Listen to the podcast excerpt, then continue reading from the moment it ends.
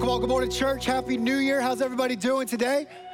Come on, Winter Park still waking up a little bit. That's all right. Winter Park, help me wish Happy New Year to Sanford, South Orlando, and everybody online. Come on, let's wish them Happy New Year. Welcome. Man, I don't know about you, but 2021, uh, it just has the feeling that I'm never going to get tired of hearing people tell me Happy New Year, right? I'm three days in, I'm still embracing it, I'm along for the ride. Uh, man, if we haven't met, my name is Tyler. Uh, I'm one of the pastors here at Action. Uh, I serve on our spiritual leadership team, I serve on our, our teaching team, and my wife, Kelly, and I, um, and we've been part of the church since we, since we launched it back in 2014. What's kind of crazy is, is Action Church turned seven years old in just a couple of weeks, so we're going to be celebrating our anniversary. And man, it's going to be an awesome, you don't want to miss it. It's going to be an awesome Sunday. And uh, man, I'm just so grateful. I, I, I honor God and all that He's doing in and through this church. I honor our lead pastor, Pastor Justin, the way that he leads this church. And uh, man, I thank you for that. And I mean, it's just a special special thing that we're part of. And as Pastor John mentioned, I do love a good cardigan. I'm a, I'm a, I'm a learned man. Uh, and so I feel like I look good today. Pastor John, the trendy dad, is the look I was going for. So uh, glad we accomplished that. But hey, look, I know where you're at right now, right? It's a new year. We're three days into 2021, and you have spent the last 72 hours planning 2021, setting these resolutions, setting these goals. Here's how my life's going to be different. And you came to church today, which give yourself a hand. You're starting your new year off on the right foot. You're at church, that's a good thing. Right? But you're setting off, you're setting off your new year now thinking, man, I'm gonna go to church and the pastor's gonna teach me the three ways to make my goals happen, right? I need to, I need to have the three biblical principles to make sure that my 21 is godly and successful. And I got a little bit of bad news for you. That's not what this message is about today. All right, but here's the thing before you get too let down, I, do want to talk a little bit uh, uh, about a New Year's kind of idea, a New Year's kind of uh, a topic, and it's the topic of focus. Everybody say focus. Focus. Come on, focus is an important word in our world right now, right? We live in a world that is entirely unfocused. Right, let me just kind of illustrate it for a second. Just a couple of days ago, I was at the outlet mall, like many of you were, uh, returning some Christmas uh, purchases, right? They didn't fit right or whatever, whatever reason. Uh, and I was at the outlet mall, and there's a young couple walking towards me, and I noticed that they were both staring at their palms on their phone. And what I have learned in these last couple of years of my life is you got to learn how to be a defensive walker in this life, right? You've heard of defensive driving. We live in an era now, you got to be a defensive walker. And so I was anticipating a head on collision here. And so I saw it happening. It was 10 yards out and five yards out and three yards out. At the very last moment, I swerved up onto a curb and into a planter's bed. And as this, this young couple walked by me, I said, Focus. And the kid jumped, he almost dropped his phone, almost had a heart attack. I felt bad for a second. I was like, man, I'm trying, I'm trying to help you out. I'm up in the weeds here, man. You gotta, you gotta focus. We gotta focus, right? My own family, my own family can struggle with focusing at times. Man, just the other day we were driving. I asked, hey, hey, what do you guys want for lunch? And it was crickets.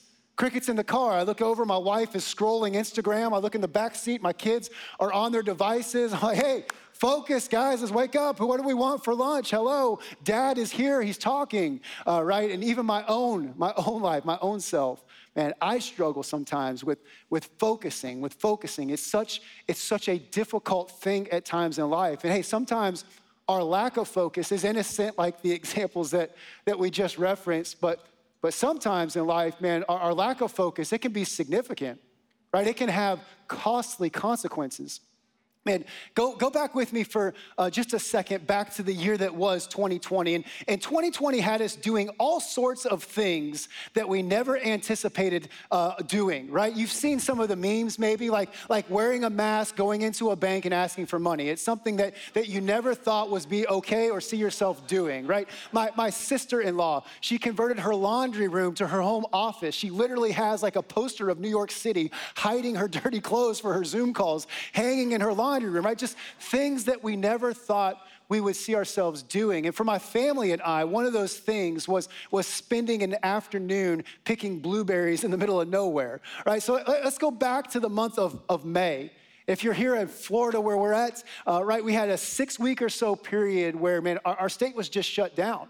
And we're all in quarantine and we're all, we're doing our best to honor and, and live by those guidelines. My, my family and I, we were trying our best, man, to stay uh, within those guidelines. And then phase two happened and mom and dad were ready for a little break. We had a little outbreak, right? We had to get out. Man, we got to get some space. I got to get these kids out of my, out of my like 1500 square foot townhome. We got to, we got to get some room here. We got to, we got to run around. And so my, my wife had an afternoon planned where uh, we went to literally the middle of nowhere to pick blueberries. That was our, our plan. And so we load up in the car. We're excited. We got an outing. And we drive uh, an hour and a half to Clermont. Uh, I'm winding down these dirt roads and a left turn here, right turn there. I'm not even sure what's happening, praying that we don't run out of gas, right? I just, I, I don't know what's going on. And boom, all of a sudden the dirt road opens up and it's this massive blueberry field. And what I noticed very quickly is we weren't the only ones that day anticipating to pick blueberries. There were mobs of people at this farm. All right, so we find a, a parking spot and uh, we park the car, we start unloading, and uh, my 11 year old son is getting out of the car and he's, he's upset that there's not Fortnite at the farm, right? And so he's complaining. My nine year old daughter's getting out of the car and she's complaining because it's hot and she's gonna ruin her nice shoes. She's all about fashion and all about looking good, right? But my, my seven year old daughter, Elle, she got out of the car and she was excited because it was an adventure. I was like, my girl Elle, let, us go. We're gonna go pick some blueberries. We're gonna go make the most uh, of this afternoon. And so we did. We grabbed, we grabbed a couple of baskets uh, and we were some blueberry picking fools. And we went all around this farm and we went to the furthest corner of this farm picking blueberries. I mean, it was like a mile away from where we parked. Uh, and we're, we're just having the time of our lives filling up these baskets with blueberries. And my daughter Elle and I were talking, we're going back and forth. And uh, she's talking to me, uh, explaining how much fun she's having. And all of a sudden, I look at her and I notice something. She's, she's kind of swaying a little bit. I said, Hey, Elle, you all right? And as soon as I asked that, she goes, boom, face first into a blueberry bush. So I'm like, what, what is happening right now? I, I pick her up and I, I look at her. Her eyes are kind of rolling back in her head. And I'm yelling for Kelly and my other two kids, hey, we got to get her back to the car. I think she's dehydrated and she passed out. And so I scoop her up into my arms and, and we're going back to the car the, as fast as we can. It's like a scene out of Hacksaw Ridge, right? I got her scooped up in my arms. I mean, she's like trying to keep her awake, right? I'm not sure. I'm not a doctor. I'm not sure if that's what you're supposed to do, but I've seen a couple episodes of Grey's Anatomy, so I'm like slapping her face. Don't die on me. You're not losing you, right? And so we're running back to the car. Uh, and on that journey back to the car, my wife said something to Elle. She said something that stuck with me. She said, Elle, baby, don't worry. It's mommy and daddy's fault. We forgot to pack water. We get her back to the car. We got her water. She was totally dehydrated, totally fine, totally okay. But that statement is where I want to go back to.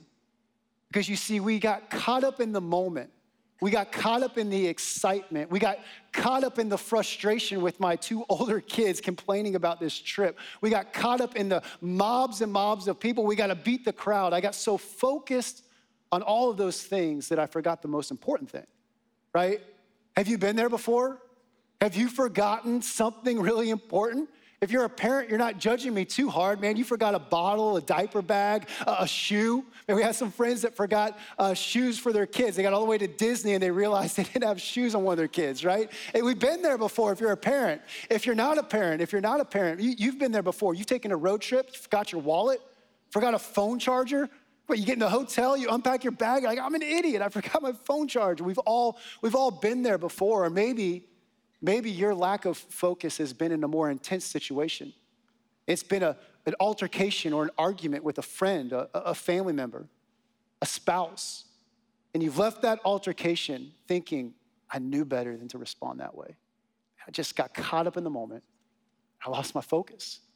Focus Focus, it's an important thing. In the Bible, it talks a lot about focus. In fact, we're gonna take a look here at a verse in Hebrews 12. And if you're looking for a verse for your year, if you're that kind of person that just wants a verse to kind of cling to for the uh, new year, this is a great verse to do that too. But Hebrews 12, it says this it says, Let us strip off every weight. Let's say weight together, church, here. Weight. Great, three of you, awesome. Let's strip off every weight that slows us down especially the sin that so easily trips us up, and let us run with endurance the race God has set before us. We do this, here's what's so key for us today, church. We do this by keeping our eyes on Jesus, the champion who initiates and perfects our faith. There's a couple of words from this verse that I want to highlight for us here today. The first is that word weight. That word weight, it means burden. It means something that is heavy. If you know anything about life, life is constantly going to be throwing things at you that are attempts to take your focus off of Jesus and onto those things. The verse is acknowledging that there's going to be weights in life. And the only way, the only way we get through those weights, the only way we get through those difficult seasons is by keeping our eyes fixed or keeping our focus on Jesus. That other phrase there is it says, keeping our eyes on Jesus. Another translation reads, fixing our eyes on Jesus. And the best way I could think of uh, studying that verse, think of illustrating it for you today, is think of a basketball arena. We've been to a Magic game or maybe a UCF basketball game. There's something in basketball known as a free throw. When a player is fouled, the player that gets fouled shoots a free throw, and it's just the, the player, the ball, and the basket. The only other thing that's happening at that time are thousands and thousands of fans doing their best to distract that player from making his basket. I mean, if you think about a basketball goal, it's a glass backboard. Right on the other side of that transparent backboard are thousands of fans taking their shirt off. They got signs, they're waving their hands, they're doing all sorts of appropriate and inappropriate gestures to try to get the focus of that shooter off of the goal and onto them, right? But a good free throw shooter knows how to take a breath and focus on the basket. There's a fixed focus. That's what I want to look at today because the only way that we run the race of life with endurance, the only way that we don't fall short, that we don't quit, that we don't give up, is by keeping a fixed focus on Jesus. We've got to focus, right? And, and that's what I want to look at today. I want to look at how we keep a fixed focus on Jesus because church focus determines everything. We just came out of a year that, that proved that. How's your 2021 gonna be different? Well, it starts with focus. What are you gonna be focused on? In Hebrews 12, 2, it lays a great foundation that, that I want to build on here today as we study a, a familiar story together. Uh, here, hey, did anybody watch, like, anybody love throwback Christmas movies? Anybody, like, like you just spent, come on, yes, you just spent a couple of weeks watching throwback Christmas movies with your family. Uh, just a little side note here if you're doing it with your kids, don't watch anything made in the 80s, completely inappropriate and wildly, wildly shocking. I have no idea what my parents were thinking letting me watch some of those movies. I also understand understand why at 39 I need counseling, right? Those Christmas movies, completely, completely unacceptable, uh, right? But we're gonna look at a family classic story here together the story of David and Goliath. And the filter that I wanna read it through today is focus determines everything. So if you have your Bibles, open them up to 1 Samuel 17. We're going to start right at the beginning, verse 1. Uh, we're going to kind of read this story and pause from time to time just to kind of pull out some principles that I think are important for us here this morning. So let's start 1 Samuel 17.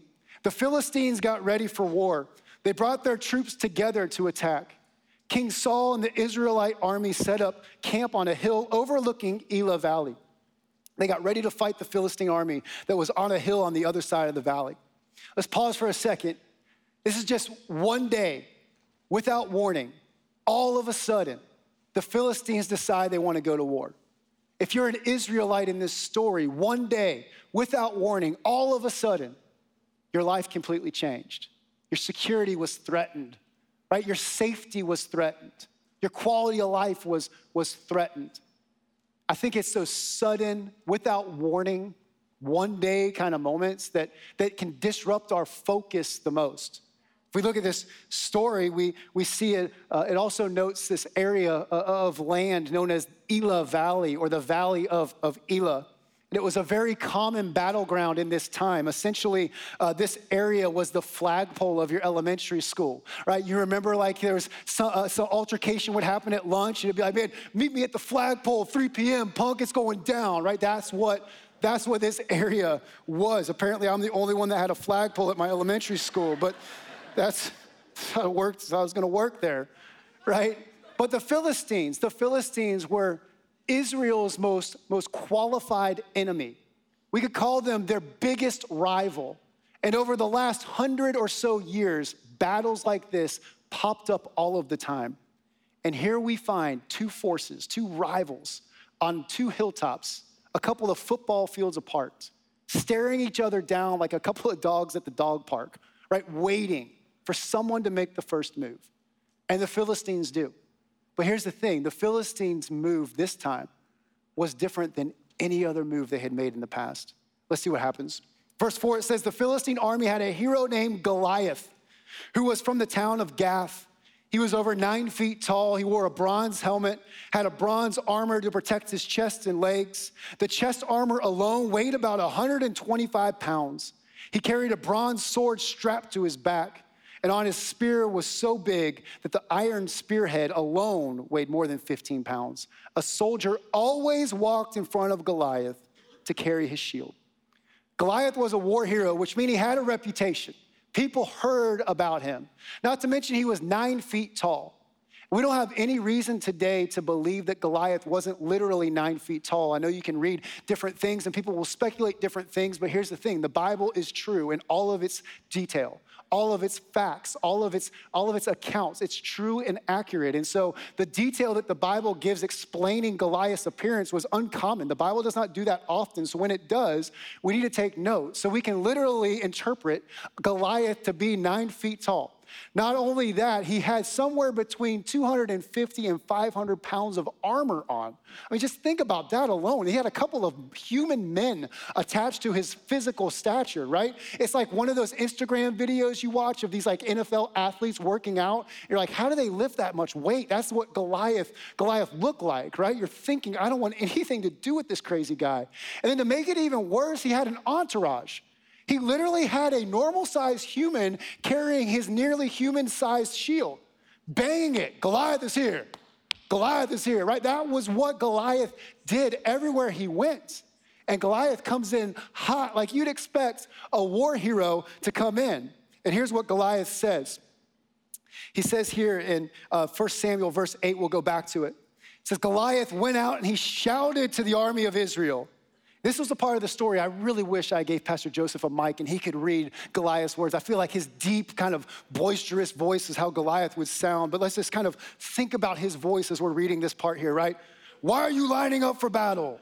I'm the best soldier in our army, and all you are, and all of you are in Saul's army. So choose your best soldier to come out and fight me. If he can kill me, our people will be your slaves. But if I can kill him, your people will be our slaves.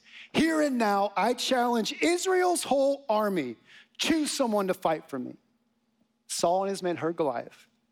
They heard what he said, but they were so frightened of Goliath, they couldn't do a thing.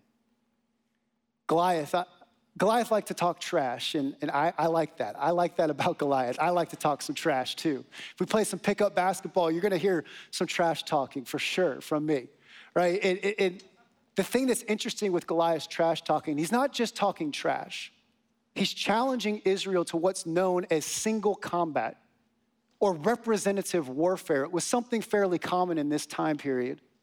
Basically, what would happen was a champion fighter from either side would come down and fight one on one in the valley. And the winner of that battle would determine the winner of the war. Why it's important to note that is they believe that the one on one battle, the gods would determine the winner of that battle. And why that's so important is because Goliath's words aren't just challenging the Israelite nation as people. He's not just challenging their, their mentality, their mindset, intimidating them.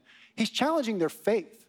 Goliath is challenging every fabric, every part, every fiber of this nation. And for 40 days, he came down into that valley and he shouted these taunts to the Israelites. And for 40 days, the Israelites were frozen with fear. Other translations say deeply shaken, panicked, very afraid. And if it were any other nation in this story, any other nation but Israel, I'd understand the panic. I'd understand the fear.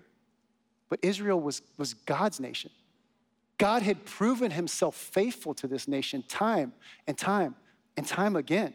God had proven himself capable of defeating an entire army of giants. And here we see one in the valley taunting. And it's completely paralyzing this entire country. It's, it's such a picture of how bad the focus of the Israelite nation had drifted. It was such a, it's such a telling, telling thing. And it's crazy to me that God's people in this moment, they never responded in God's ways. King Saul was frozen with fear in his tent. He never called the troops together for a, a prayer service. He never called people together to say, man, we got to put our attention, guys, on God and not on the giant. They, they, they just, everybody, everybody was just so afraid because their focus was on the wrong thing. And it's here in this story that we find our first principle today about what a fixed focus on Jesus does. A fixed focus does this a fixed focus doesn't act like things are okay when they aren't okay. See, the Israelites were afraid. And for 40 days, they put on their armor, they picked up their sword, and they lined up as if they were gonna go charge that valley and fight, knowing good and well they didn't have a clue or a chance of doing that. For 40 days, they acted like things were okay. I imagine in that camp it was suck it up, soldier. Come on, you all be tough. We're men, we're boys, we're, we're, let's go. Right? Tim Allen, little home improvement there. Right? But but here's the thing. We can feel the pressure to do the same. We can feel pressure to, to act and pretend like things are okay when they blatantly and clearly aren't okay. We can feel pressure to, to ignore the pain in our life or ignore the, the harsh realities of our broken and fallen world. And what I want you to know today, church, is God wants our honesty. God can handle your grief and He welcomes your tears. May God, He wants us to come to Him with honesty. What I can guarantee you today, there will be times in your life that just seem unfair. Times where you feel like that just doesn't make any sense. Times you have no idea what to do.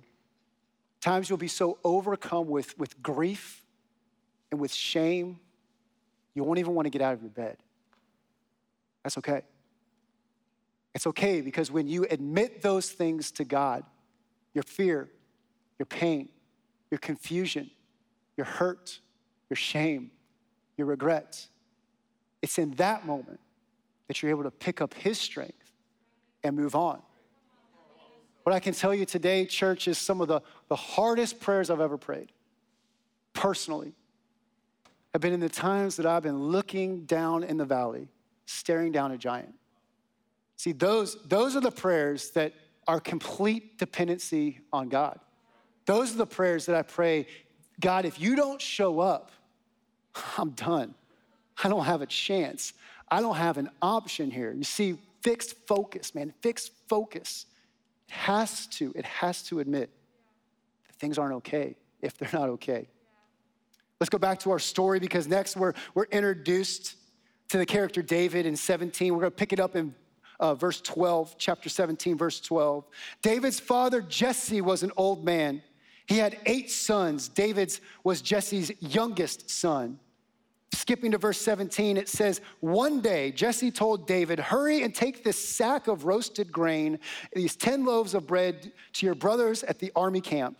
Find out how your brothers are doing and bring back something that shows they're all right. There was Saul's army fighting the Philistines in Elah Valley. David obeyed his father. He got up early the next morning and he left someone else in charge of the sheep. Then he loaded the supplies and he started off. The second thing we want to note about a fixed focus is a fixed focus is obedient. A fixed focus is obedient. David's father, Jesse, asked David to do something on the surface that felt like it was completely meaningless. Go deliver this bread basket to your brothers, check on them, and let me know how they're doing. It would be very easy for David to say, Dad, you're getting old, you're losing a step. I don't know if you know this, I'm, I'm, I'm, watching the sheep. I'm a shepherd. That's where we're alive. Like our money's there. That's where we make our living. We have servants like for days in the house. Send one of them with the bread basket. I'm gonna stay here and watch our money. Like I'm gonna actually make some money here, Dad. But he didn't. If you know anything about this story, you know that David, in this point in time of the story, was between the ages of 16 and 18 years old. And I don't know if you know this about teenagers, they know everything, like, like everything. If you don't believe me, just ask one. They'll let you know, right? Come on, it's a little parent joke for you. I have an 11 year old son who acts like a teenager. I think he knows everything, or he thinks he thinks he knows everything. And so, a little bit of teenage sass from David in this moment of the story is almost expected. But the Bible tells us that he was obedient. He was obedient to his dad, didn't push back.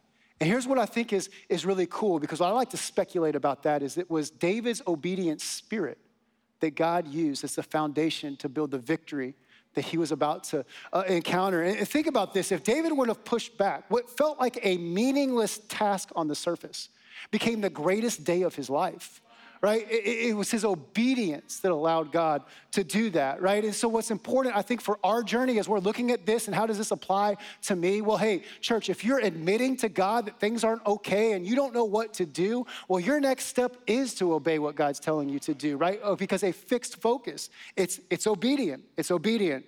Let's jump back to our story here. Verse 31.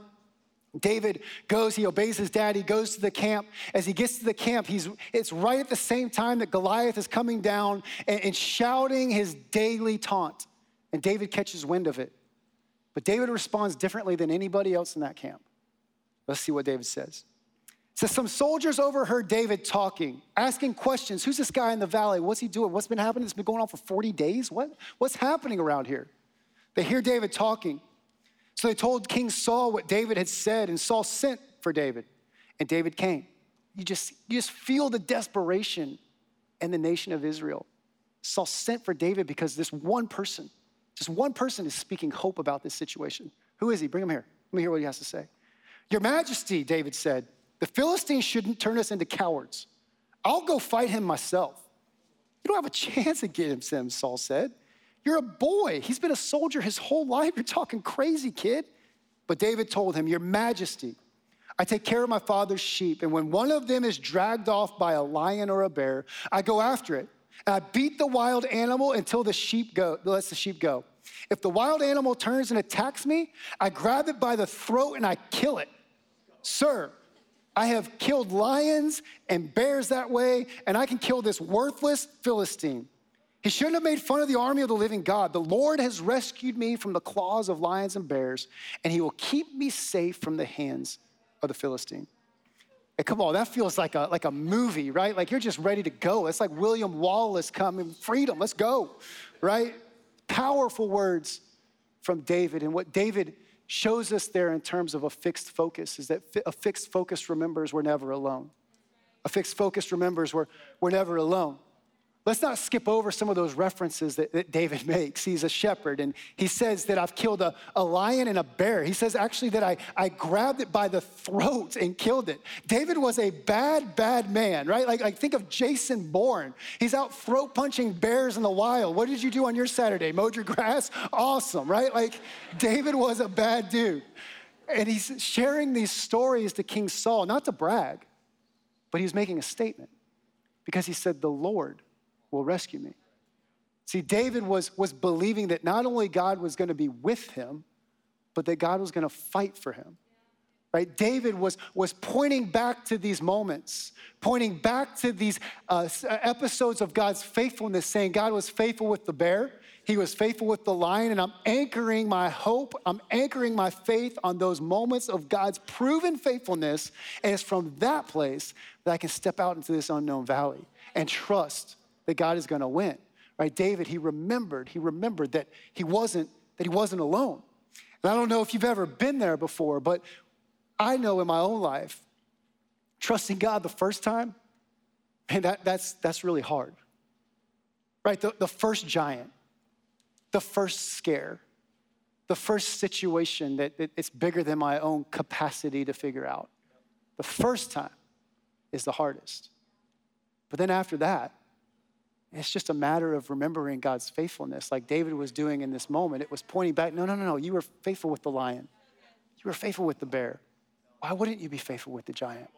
Right? it's remembering, it's remembering that we're never, we're never alone in church. That was the difference between David's willingness to go down into that valley and Saul being paralyzed and frozen in his tent. David remembered that he wasn't alone. Focused, a fixed focus remembers you're, you're never alone. Let's finish up this story here together. Saul says, All right, go ahead and fight him. I hope the Lord will help you. Saul had his own military clothes and armor put on David. He gave David a bronze helmet to wear. David strapped on a sword and tried to walk around, but he was not used to wearing those things. I can't move with all this stuff on, David said. Just not used to it. It was kind of interesting with this story is if you study the book of First Samuel, you'll know that Saul was anointed king because of two things. One, he was handsome, and two, he stood head and shoulders above everybody else. He had a reputation for being a Hebrew giant. And it's kind of wild to me. We talked about Goliath liking to talk trash. I, bet that Goliath was such a good trash talker, he did his homework. And he knew in the back of his mind as he was shouting those taunts up to the army that Saul, physically speaking, was Israel's best option to come down and fight him. He was shouting those taunts, saying, Hey, let's go giant to giant. Come on, you're six foot five, Saul. I'm nine foot, baby. Let's go. Bring it on. Let's come on down to my valley. Let me give you a little taste of what a real giant's like. Right? It, it, it's such a, a telling picture of how bad Saul's focus had drifted off of God. The, the, the highest level of leadership in the nation was frozen in his tent. He couldn't even leave his tent. And here we see that. And another telling sign of how bad Saul's focus had drifted is he puts on to David his armor. Saul does to David what fear can do so often to us pile things on us, give us extra weight to carry we're not supposed to carry, put, restrict us, put us into a position that we're not supposed to be existing in. And David felt that. That's why he said, I, am not supposed to do this. I'm a shepherd, not a, sh- a soldier. Quit pushing me into this box. And if David would have walked down into that valley with all of that armor on, man, he would have been defeated. It's a pivotal, pivotal moment here in the story where David is choosing to trust God rather than the voice of fear. Let's finish our story here. Verse 40. David took off the armor, he picked up the shepherd's stick, went out to a stream, and he picked up five smooth rocks, put them in a leather bag. Then, with his sling in his hand, he went straight toward Goliath. This is my favorite part of the story. I know that's kind of odd. You're supposed to like the end when he cuts off the giant's head and holds it up, and it's the victory, right? But you'll have to read that on your own this week as you study this story yourself. But but this is my favorite. This is my favorite part. It says he picked up his stick and he went straight towards Goliath. That's the last thing we want to note today a fixed focus. A fixed focus will lead you to pick up your stick and go. Hey, uh, uh, Pastor John mentioned I I like a good, uh, I like a good English story. I used to teach English, and so I like a good, I like a good prop when we're talking. And So I want to, I'll pull out a prop here. I got a good uh, shepherd's staff, good shepherd's stick, as the translation we just read was. And I know some of you are thinking that's not a biblically accurate shepherd's staff. I understand it was three weeks before Christmas, and it was the best Amazon had. Uh, it was. It was $39.99 instead of $499.99 uh, as well, too. So uh, just go with me for a minute. Because this stick was about the size of the stick that David would have had that day. And this stick was a symbol, a couple of things. In fact, there's a couple of symbols in those verses we just read that I want to note here as we close. The stick was a symbol of who David was and how God was going to get the victory. The stick, it, it was representing that, that David was a shepherd, not a soldier. And I find it interesting that David had to set this stick down in order to put on the armor. See, what David is telling us in that story is David only could carry the stick or Saul's sword. He couldn't carry both. He had to make a choice. Church, today you have to make a choice. Are you going to pick up your stick and go after the things that God is calling you to go after this year? Are you going to set the stick down and pick up the sword and be weighed down, burdened lacking focus, restricted. You got to make a choice today, church. Pick up your stick. You got to go. Right? And what David does is as he picks up that stick in that tent, the Bible walks us through a couple of familiar scenes. David picks up that stick because the other thing that that stick represents is it represents truth.